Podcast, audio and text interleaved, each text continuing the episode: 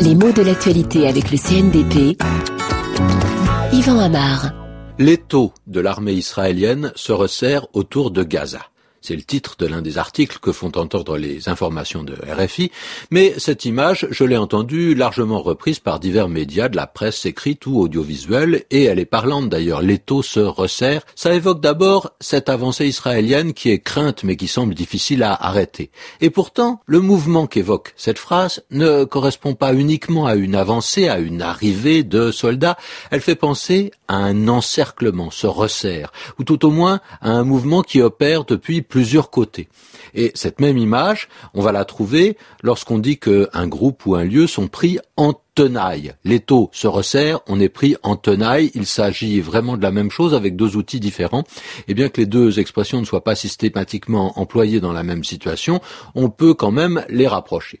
Donc, il s'agit de deux forces qui font pression de part et d'autre. On sait comment ça fonctionne, une paire de tenailles. Hein. Il s'agit d'une pince à la prise particulièrement forte qui peut servir, par exemple, à arracher des clous. Et donc, on rencontre cette comparaison dans un sens tactique lorsque réellement il s'agit de plusieurs groupes de soldats qui se rapprochent de leur cible en provenant de deux horizons inverses. Situation angoissante, on ne peut fuir l'agresseur euh, sans tomber sur l'autre agresseur. Ce qui correspond plus ou moins d'ailleurs à l'expression pris entre deux feux, qui est d'un usage plus large, plus statique, il faut bien le dire, mais dont la logique est la même. Alors, l'origine de l'expression pris entre deux feux fait discussion.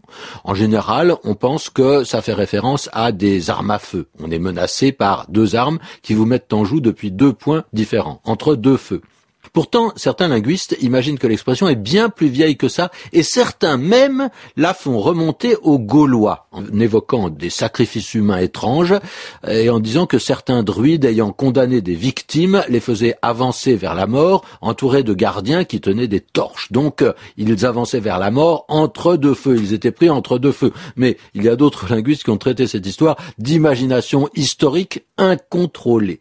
En ce qui concerne la première image qui nous a servi à démarrer la chronique, les trous se resserrent, on est face à un cliché très figé, mais la comparaison n'est pas immobile puisque l'étau se resserre. Les bornes donc bougent et l'espace vital se rétrécit.